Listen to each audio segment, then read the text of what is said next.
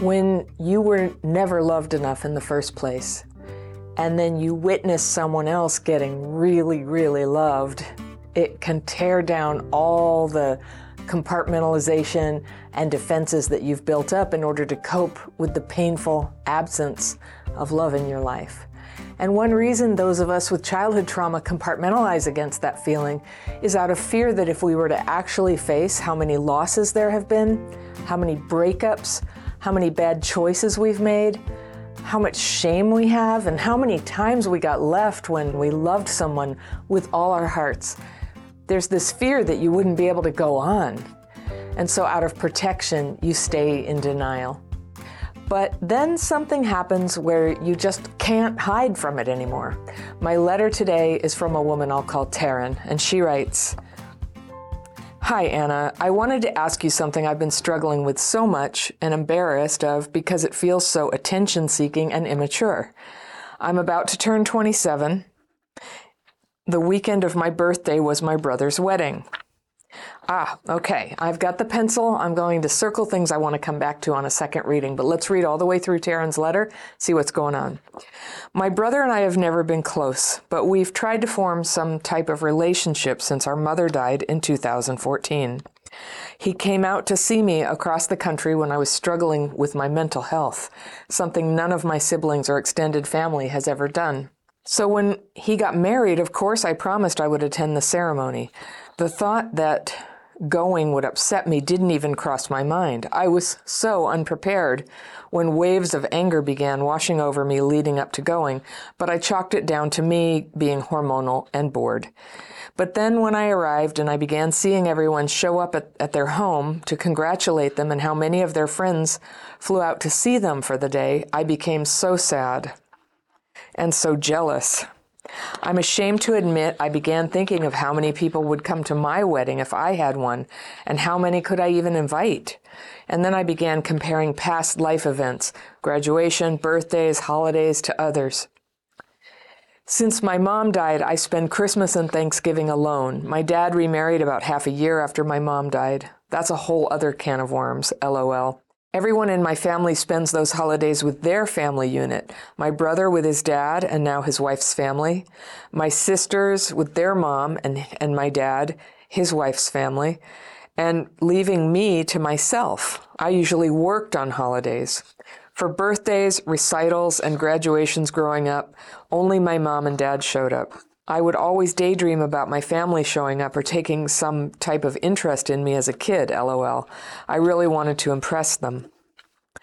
My dad says I'm being negative thinking about this. I told him I was sad, and he said it's normal for a single person to be sad at a wedding. And I was like, no, I'm not sad about that. My love life sucks, but it's a possibility I could still find someone and get married. I'm sad because I will never have a family of origin again. I want to manage my jealousy. I don't want to be feeling like this at my brother's wedding. I want to be happy for him. My brother is really shy, always has been. His wife is really sweet and, and was really present when our mom died. Another LOL, another thing I won't lie, jealous of. They deserve all these people to show up for them and celebrate them, and I don't want to be making this or other situations about me. If you're able to answer, thank you so much for your time. All right and that's from Taryn. Oh, how hard. Okay. Taryn, I think I got you. So let me just go through and see what you told me here. Um, you're about to turn 27. The weekend of your birthday was your brother's wedding, and you brought up the birthday, maybe just to tell me your age, but maybe because it was hard that nobody was recognizing your birthday. I don't know. You didn't mention that, but I didn't hear any recognition of your birthday, and it was upstaged by the wedding. And of course, a, a wedding is a, bigger than a birthday, and you were a good sport, it sounds like. So you and your brother have never been close. You have tried to form a relationship since your mother died um, you know, nine years ago, and he came out to see you when you were struggling with mental health. Okay, so there's a relationship trying to happen there. So you went to his wedding and you were unprepared. A whole bunch of anger came up over over you, and you chalked it down to hormones.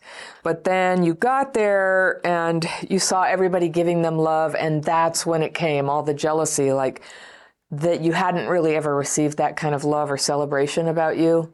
It sounds like you're not afraid that you'll never get married, you're just afraid you'll never have a family to care about you.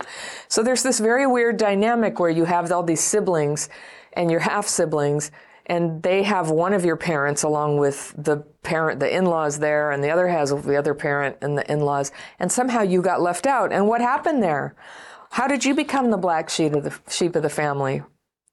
I'm just wondering about that. No wonder you're sad so you always worked on holidays. So i'm just wondering taryn did they tell you you can't come to holidays or have you taken yourself out? Is there some sort of deep well of pain here that's made it so you don't even spend holidays with the family?